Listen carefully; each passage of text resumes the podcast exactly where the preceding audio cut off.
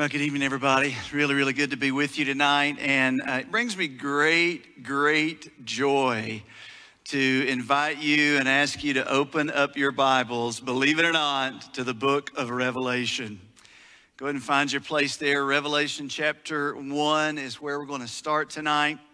And find your place there. Before we dive in and wrap up this series where we've been for the last 10 and a half months as a church, I want us to pray together for Alex and Lily and uh, just again acknowledge what we just witnessed in baptism. And anytime we see baptism, again, I want to remind you uh, baptism doesn't save anyone, but baptism is a public declaration that someone is a follower of the Lord Jesus. It's also something that, that, identifies someone with the body of Christ, the church. So I want us to pray for Alex and Lillian and just pray for their journey of faith. And uh, just so grateful to see their parents investing in them and discipling them and seeing them come to faith and uh, continue to walk with Jesus. So would you bow your head with me? And again, don't just listen to Pastor Mike pray. You pray for Alex and Lily and this new journey of faith that they're on as part of our church. Well, Father, thank you for tonight and uh, God, just overflowing with joy and gratitude tonight, personally, Lord.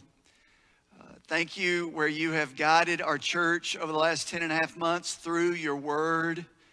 Uh, Lord, this journey through the Bible has been such a gift to our church. Thank you. And Lord, I thank you for what we got to witness tonight. Lord, I thank you for Alex and Lily. I thank you for their parents that have invested in them. And Lord, I pray now for these two young ladies, Lord, I pray for their joy in Jesus. God, I pray with their church family that they will walk in an abiding relationship with you. Lord, I pray that they will love your people. God, I pray that they will give their lives to live on mission and to make you known, Lord, and you will send them to the ends of the earth to make Jesus known. And God, I pray for the responsibility we have now back to speak into their lives and lovingly lead and direct and rebuke and admonish and love and serve and build them up in their new faith in the Lord Jesus. We love you. Thank you for tonight, Lord. You are good. And I thank you that we can sing as your people, it is well with our soul. And it's in Jesus' great name we pray. Amen. Amen. Whether you're here with us tonight or watching on our worship guide online, Revelation chapter 1. Again, we've been walking for the last 10 and a half months through the Bible series. We began way back in January, and we have seen, I hope this has been good for you. I hope it's been a challenge for you. Uh, even if you're not quite finished reading through the Bible, you could, you could finish that up. And I've heard of so many people who've said, first time in my life, I've read through the entire Bible with my church family. What a joy that is. That's something to celebrate.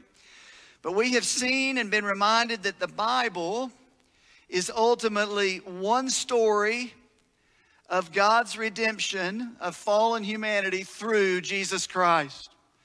We started all the way back in Genesis and we saw Jesus as our creator. Through Exodus, we saw Jesus as our deliverer. Then in Joshua and Ruth, we saw Jesus as the conqueror. And then First Samuel and First, Second Samuel and Chronicles, we saw Jesus as the shepherd king. Job and Psalms and the wisdom literature, we saw Jesus as the wisdom of God. Isaiah, Malachi, all through the prophets, we saw Jesus as the faithful prophet. We came to the Gospels and Acts, we saw Jesus as the crucified one, and the epistles, Jesus as the head of the church. And now, finally, we come to the last book of the Bible, the book of Revelation, and we get to see Jesus in all of his glory, King of kings and Lord of lords. And that's the point of the book of Revelation. It is a revealing of Jesus in all of his glory and who he is. So, Revelation chapter 1, beginning in verse 1, I'm going to read a few verses here in chapter 1. Then we're going to we're going to jump to chapter 19 and we're going to wrap it up in chapter 22. So we're going to cover some ground in the book of Revelation tonight. So hang on. Let's look together beginning in chapter 1 verse 1. The revelation of Jesus Christ which God gave him to show to his servants the thing that must soon take place. Now, I'm not going to stop a lot here. I'm just going to try to read this, but the, the word revelation, I want you to know we get from the word apocalypsis in the original language. It means an unveiling. The word revelation is the idea that something which was once hidden is now fully visible. It is the unveiling, it is the revealing of Jesus in all of his glory. He made it known by sending his angel to his servant John. John is the author of the book of Revelation. John was one of the 12 disciples, as you know, the, the disciple that Jesus loved. It was how he referred to himself. John writes this book of Revelation around somewhere around 90 AD, between 45 and 50 years after the death, burial, and resurrection of the Lord Jesus. And John was given the privilege, this is incredible, to write the Gospel of John, revealing Jesus in his humility, in his servanthood, going to the cross, resurrecting. Now, John is given the privilege of writing the book of Revelation revealing Jesus in all of his exaltation and all his glory. Incredible. Verse 2 John, who bore witness to the word of God and to the testimony of Jesus, even to all that he saw. Now, I know as you read the book of Revelation, there's always a little bit of intrepidation about the book of Revelation, right? Well, there's so much there, there's, it's difficult and it's challenging. But I want you to see verse 3 it says, Blessed is the one who reads aloud the words of this prophecy. There's a blessing that comes from reading, studying, obeying, hearing the book of Revelation. Blessed is the one who reads aloud the words of this prophecy. Blessed are those who hear and who keep what is written in it, for the time is near. Verse 4 John to the seven churches that are in Asia. Book of Revelation originally was written from John to the seven churches there in Asia, the postal route, if you will, beginning with the church at Ephesus, six other churches there is a message to these churches and to us as well. Grace to you and peace from him who is and who was and who is to come and from the seven spirits who are before his throne, and from Jesus Christ, I love this, the faithful witness, the firstborn of the dead. There's the resurrection. He's the first of many, the firstborn of the dead, and the ruler of the kings on earth. To him who loves us and has freed us by, from our sins by his blood the cross and the resurrection right here in the first few verses. He, Jesus, our Savior, the one who set us free by his blood. Verse 6 and made us a kingdom, priests to our God and Father, and to him be glory and dominion forever and ever. Amen. Now listen to this promise, verse 7. This is a quote from the book of Daniel, written hundreds of years before John wrote this down about the coming Messiah. Behold, he is coming with the clouds, and every eye will see him. If you ever hear a report that Jesus, maybe Jesus has come, maybe he's returned in some obscure place, but the world doesn't know about it, that is a lie. When Jesus returns again, every eye will see him. Even those who pierced him. And all the tribes of the earth will wail on account of him. Even so, amen. Verse 8 I am the Alpha and the Omega it's the first and last letters of the Greek alphabet here, symbolizing that there is nothing that exists outside of his knowledge. There are no unknown factors that could thwart his purpose and his return. He is the beginning and the end. Nothing is known outside of him. He knows all, he is all. He is the beginning and he is the end. Says the Lord God, who is and who was and who is to come. And if that wasn't enough, the Almighty. Incredible first few verses here in the book of Revelation, and we're going to start here. I want to give you a, really just one big truth that we're going to pull through tonight that is intended to be strongly encouraging and challenging to your heart from the book of Revelation. And it's this here's your big truth the Lord Jesus Christ is coming again. The Lord Jesus Christ is coming again. And all God's people should say, Amen. Come, Lord Jesus. Now, just a quick aside before we jump in and walk a little bit through this passage and then I'll jump on up to Revelation chapter 19. If y'all know me, you know that I'm a football fan. I love football. I like to play football. I don't do that a lot because I'm an old guy now, but I like to watch football. And as a Tennessee fan and a Dallas Cowboy fan, it's a rough year, right? I love to watch football. My favorite way, there's a couple ways to watch a football game. One way is you can watch it live on television, you know, play by play, and you're up and down with the highs and the lows, and you don't know how it's going to turn out, and your team's behind, and they fumble, and you don't know how it's going to work out, and you just kind of have to walk with the anxiety in the moment. You don't know how the end is going to turn out. My favorite way to watch a football game is on DVR. And my favorite is to watch when I already know my team has won. And man, my team gets behind in the second quarter and they're down 28 points, and no problem, because I know how it's going to turn out. Everything looks hopeless and everything looks lost in the third quarter. My team continues to be behind. They fumble, whatever it is. No problem. I have peace. I'm settled in my spirit because you know why? I know how that thing's going to turn out. Listen, there's two ways to live, beloved. According to the book of Revelation and throughout the New Testament, the great hope of the people of God is the sure return of the Lord Jesus.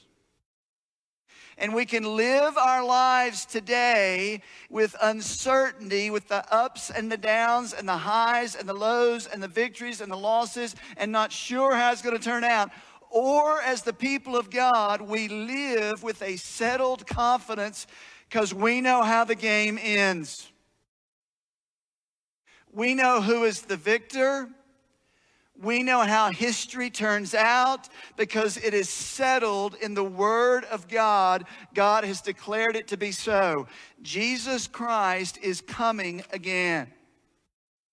Now, the book of Revelation, just again, I shared some things before, just, just so you know, the Apostle John wrote this again around 90 AD. He wrote it himself from the island of Patmos. If you don't know that, so it's a little history. Verse 9 tells us, John says, I, your brother, your partner in the tribulation and kingdom and the patient endurance that are in, in Christ Jesus. I was on the island of Patmos, he says, on account of the word of God and the testimony of Jesus. John, as an apostle and a preacher of the Word of God, had been exiled by the Roman emperor to live out there on the island of Patmos, this prison, if you will, rock in the middle of the Mediterranean Sea.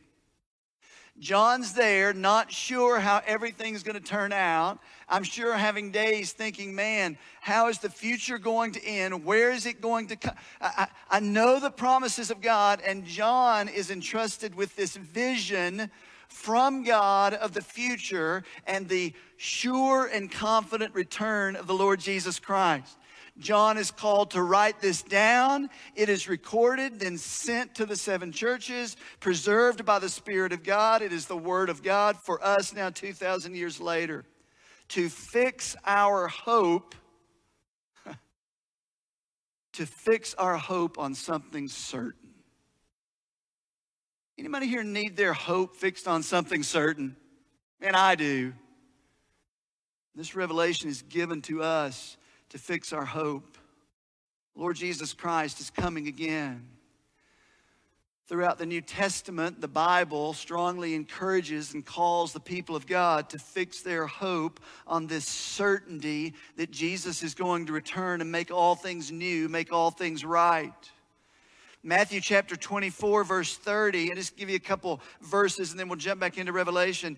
Jesus himself said, And then the sign of the Son of Man will appear in the sky, and all the tribes of the earth will mourn, and they will see the Son of Man coming in the clouds of the sky with power and great glory. Jesus himself made no bones about it, so to speak, that he was going to visibly and literally return to the earth again in glory. Paul calls us in the book of Philippians that this is our eager expectation, the awaiting of our King from heaven. Philippians chapter 3, verse 20. Paul says, Our citizenship is in heaven. It's important to remember these days. Our citizenship, first and foremost, is in heaven. We're citizens of a heavenly kingdom from which also we eagerly wait for a Savior, the Lord Jesus Christ, who will transform the body of our humble state into conformity with the body of His glory by the exertion of the power that He has, even to subject all things to Himself.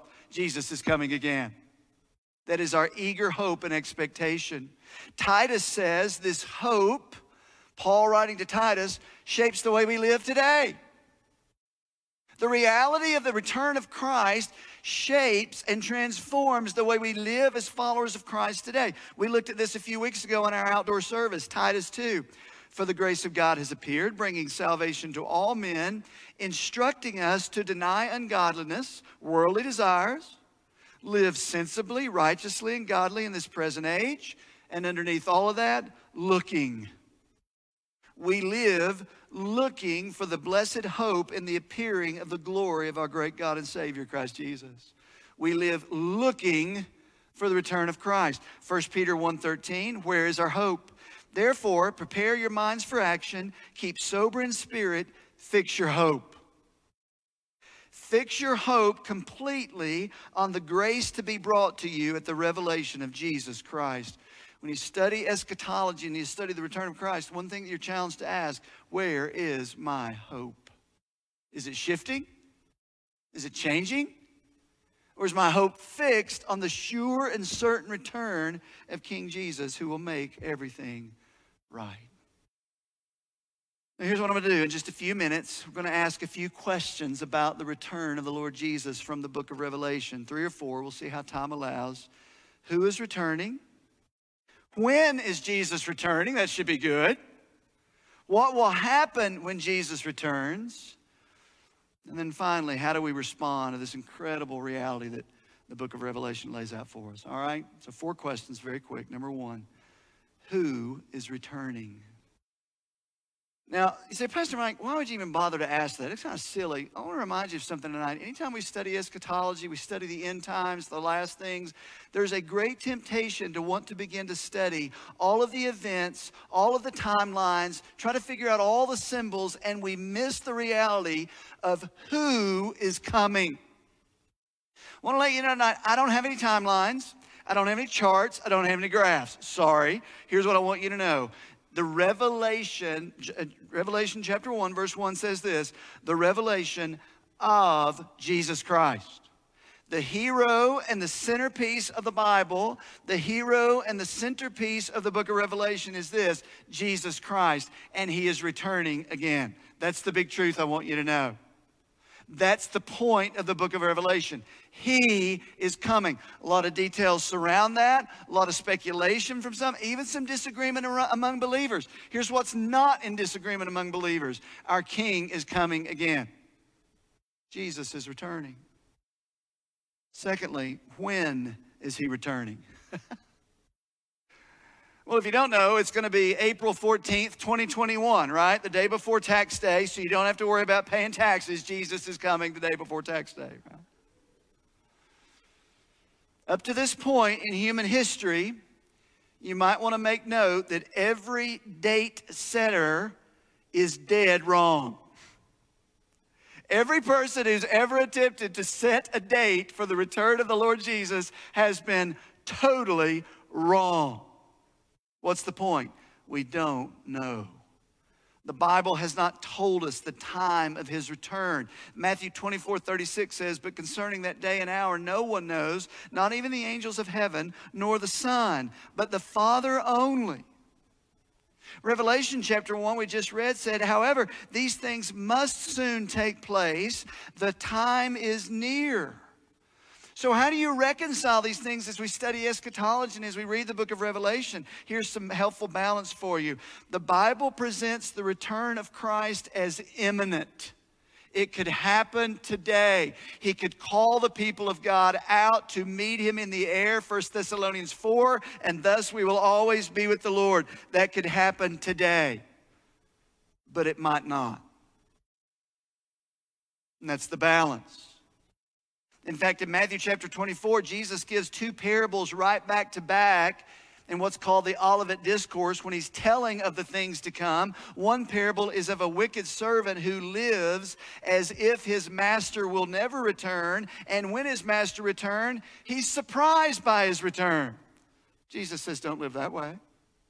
Then he tells the parable of the ten virgins who were surprised when the bridegroom delays and doesn't return. Don't live that way. What's the point?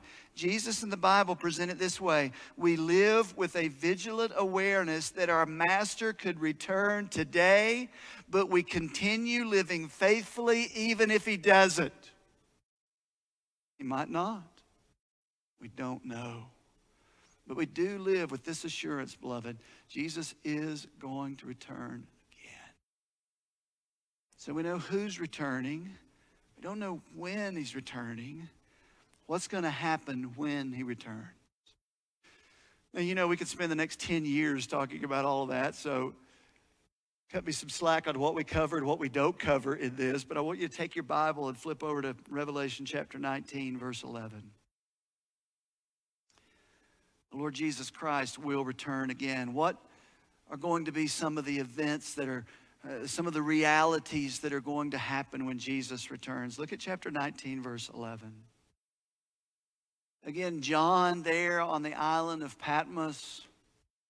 John suffering there for the, for the sake of the Lord Jesus is given this incredible revelation of Christ and the future and his return. He writes this down. He says this, verse 11. Then I saw heaven opened, and behold, a white horse. The one sitting on it is called faithful and true and in righteousness he judges and makes war. Note that. We'll come back to that in a minute. Verse 12, his eyes are like a flame of fire, and on his head are many diadems, not just one crown, many crowns, all of them. And he has a name written that no one knows but himself. What is that name? no one knows but himself. What's the point? There are realities about the greatness of our God that we'll never fully know. No one knows but himself. He is clothed in a white in a robe dipped in blood, and the name by which he is called is the word of God. And the armies of heaven, arrayed in fine linen, white and pure, were following him on white horses. From his mouth comes a sharp, two edged sword with which he will strike down the nations those nations that we read about in Psalm 2 that rage against the Messiah, rage against the King. Now, he will rule them with a rod of iron. He will tread the winepress of the fury of the wrath of God the Almighty. And on his robe and on his thigh, he has a name written King of Kings and Lord of Lords. So, what I want to do is, I want to give you three quick big ideas that flow out of this passage and then lead us into chapter 22. What are going to be some realities when Jesus returns? Three things. Number one is this big idea Jesus will righteously judge and carry out divine wrath. Jesus will righteously judge and carry out divine wrath. There will be a day in human history when righteous judgment will be meted out on the earth. When justice will be perfectly executed on the earth. It is not today. Justice is twisted, justice is distorted. We know that. But there will be a day when Jesus will come and righteous judgment will be meted out on the earth. All sin, all evil, all the injustices, all the wrongs will be fully exposed and righteous judgment will be carried out. Verse 11 says, And in righteousness he judges perfectly he is not deceived. He is not swayed by one side or the other. He judges in perfect righteousness. Listen, Jesus Christ alone is capable of perfect righteous judgment. Only Christ. Verse 12, his eyes are a flame of fire. What does that mean? There's nothing hidden from him. He sees clearly into your heart and my heart and the hearts of men. The wool cannot be pulled over his eyes. No one can deceive, no one can con. He sees perfectly as things really are. Verse 15 From his mouth comes a sharp sword. His judgment will be based on the word of God, perfect righteousness. He will tread down, verse 15, the winepress of the fury of the wrath of God Almighty. This is a vivid picture of the future of the world as we know it. There will be a day that the righteous and just and fully deserved wrath of God will be poured out upon all mankind kind. That day's coming. And every person will stand before the great white throne of judgment to give an account for every sin and every wrong. Every person except, this is good, don't miss this, don't misquote me. Every person will give an account for every sin, every false word, every act of wickedness they've ever committed except for those who have placed faith in our sin bearer, the Lord Jesus Christ. Because what's this? It was on the cross that your justice was met in the body of the Lord Jesus Christ. It was in Christ that the full wrath of God was absorbed for the redeemed who would place faith in Christ. So if you're a believer, you read this and you cling you're reminded again, thank God for grace and the cross of Christ and the justice that was poured out there, the wrath of God that was absorbed by the Lord Jesus. Thank God for the Lord Jesus Christ. My standing is in Him and Him only. And what's this? At the same time, you've got to read Revelation 19 and realize any person not in Christ, not by faith trusting Jesus, their future is sure and certain judgment and absorbing the wrath of God in a place called hell forever and ever and ever. So, the people of God are to read the book of Revelation and be encouraged by our great Savior, but our hearts are to be broken for those who don't know Christ. Their future is certain unless they hear and they believe and are transformed. So, first, Jesus Christ, when he returns, will righteously judge and carry out divine wrath on the earth. Secondly, Jesus Christ will reign as King of kings and Lord of lords. The Bible says that he comes and there's a name written upon his thigh, a banner that he has that declares to all the world, This one, he is King of kings and Lord of lords. This one is the one who is declared by God Almighty to be the King, the Lord above all the earth. He first came in obscurity as a suffering servant. He came as the suffering one to die. He came as the one who, who, was nothing notable to look upon. But man, when Jesus returns, every eye will see him and everyone will know he is the King of kings and the Lord of lords there is going to be a public, full revealing of the sovereign rule of Jesus Christ over all of creation, and it will be on full display someday. Watch this?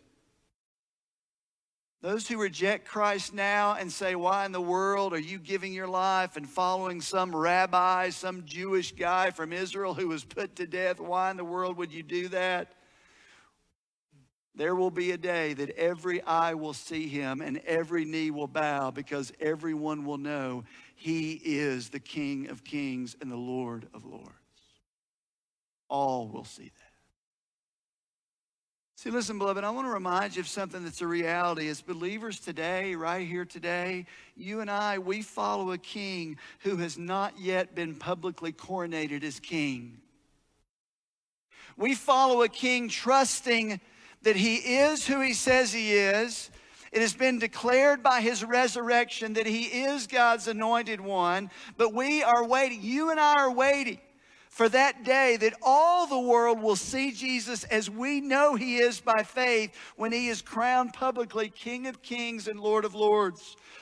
There is a day when our King will be publicly coronated. Today, you and I follow in faith, waiting for that day. The world doesn't understand it, it doesn't make sense. Why would you place your faith in this Jewish dead rabbi? Because he's King of Kings and Lord of Lords, and one day the whole world will know it. You were reading through the Bible and we were reading through Bible 2020, you came across an illustration of this in the life of David. David was privately coronated and anointed as king by Samuel years before he was publicly recognized as the king of Israel. And between the time of his private coronation and his public coronation, hundreds began to follow David, David's mighty men, right? And as they followed him, they were believing that one day this little shepherd guy is going to be king of Israel. In the same way, you and I follow Jesus by faith today, knowing because the Word of God declares it to be so, one day the whole world is going to see him publicly coronated King of Kings and Lord of Lords. And Jesus says his people will reign with him. We will reign alongside our great King, King of Kings and Lord of Lords. 2 Timothy 2:12 If we endure, we shall also reign with him. so Jesus is going to carry out righteous judgment and mete out the wrath of God on a deserving world. Jesus is going to come and his reign as King of Kings and Lord of Lords is going to be on full display. And thirdly and finally tonight is this. When Jesus returns, and this is so good, Jesus will make all things new. Revelation chapter 21, just turn there with me, beginning in verse 1. I want you to see this. The Bible declares some things that are reality when Jesus returns. Revelation 21 says this John again, given a vision, he says, Then I saw a new heaven and a new earth. First heaven and the first earth had passed away, and the sea was no more. This word new here means qualitatively transformed in a fundamental way. You and I live in a fallen, broken world that no aspect of this creation whatsoever has not been affected by sin. None of it.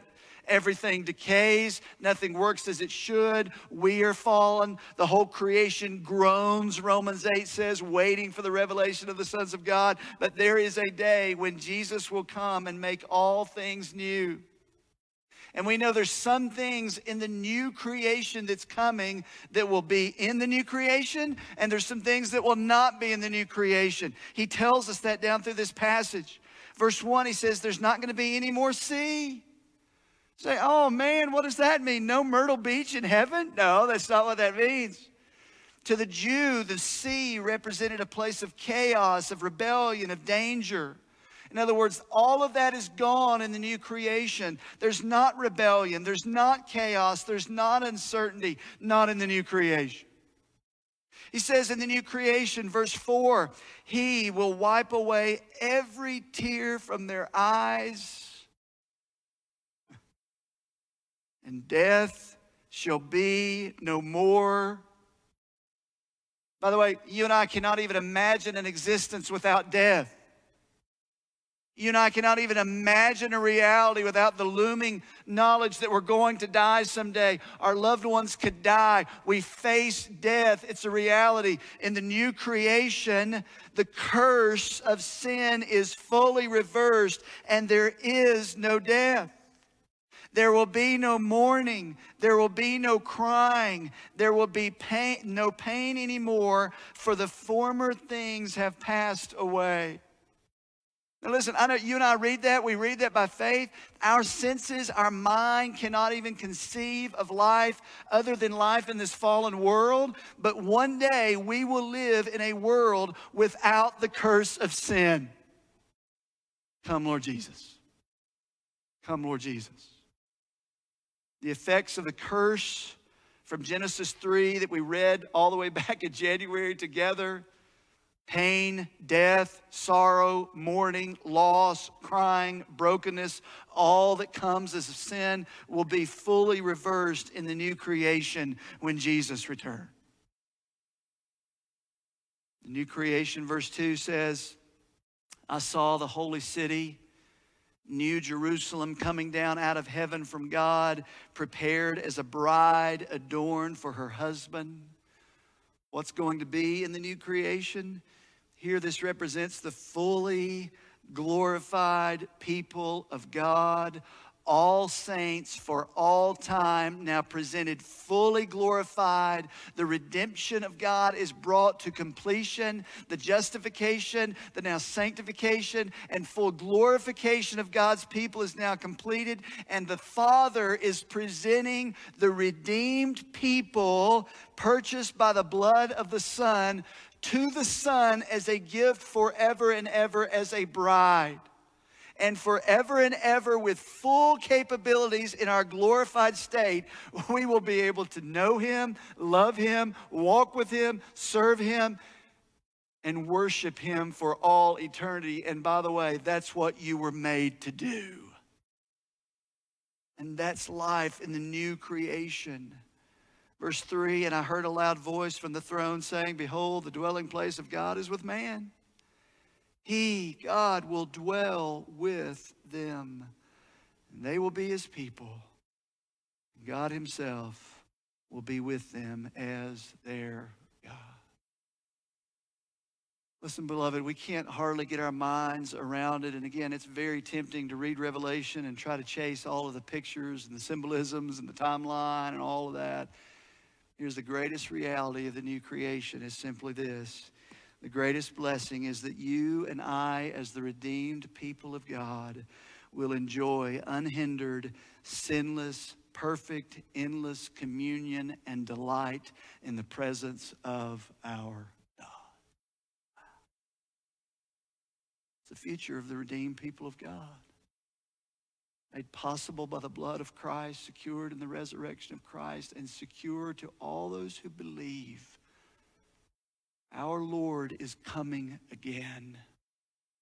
He will righteously judge and he will righteously pour out wrath upon the earth. He will come and establish his reign as King of kings and Lord of lords, and he will come and he will make all things new.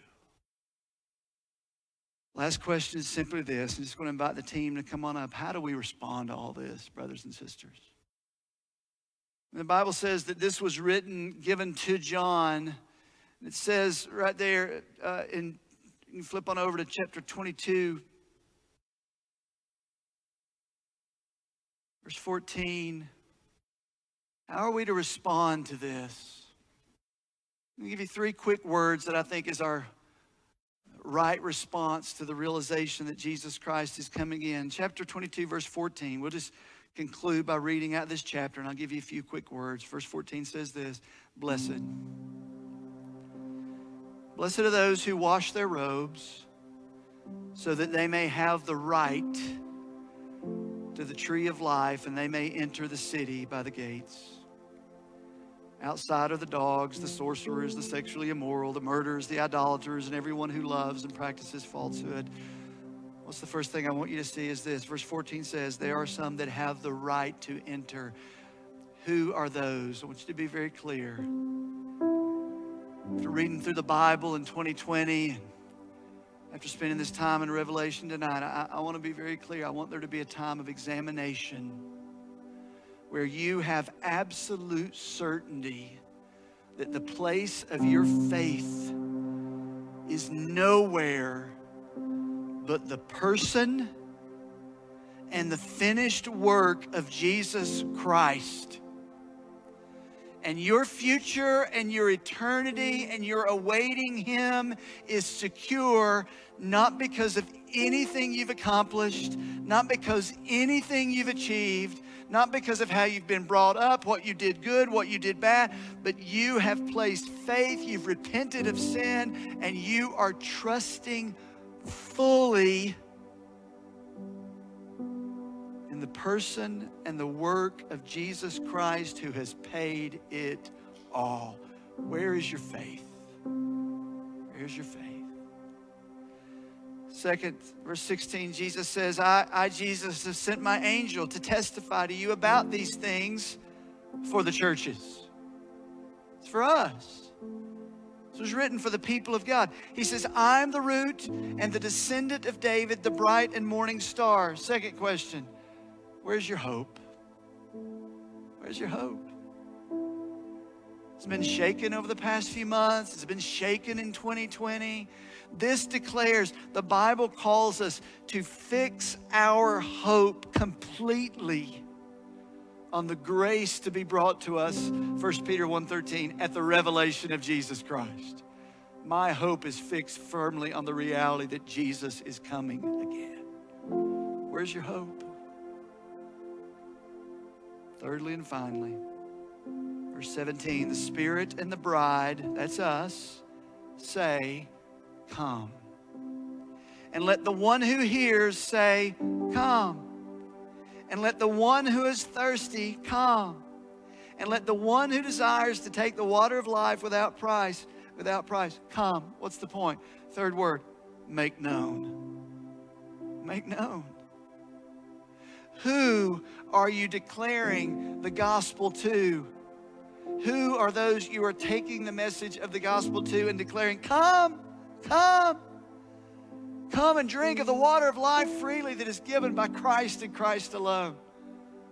Who are you sharing the gospel with and making Jesus known? He finishes the book and verse 20 says, And he who testifies to these things says, Surely I am coming soon. Amen. Come, Lord Jesus. The grace of the Lord Jesus be with you all. Amen. Would you pray with me? Father, thank you for your word. Thank you for your sure promise of your return. Lord, thank you for the sure promise that you are going to reign as King of kings and Lord of lords, and you will dwell with your people. Thank you for the sure promise that you will make all things new. God, I pray we respond tonight, the leading of your spirit to your word. We love you. In Jesus' name we pray. Amen.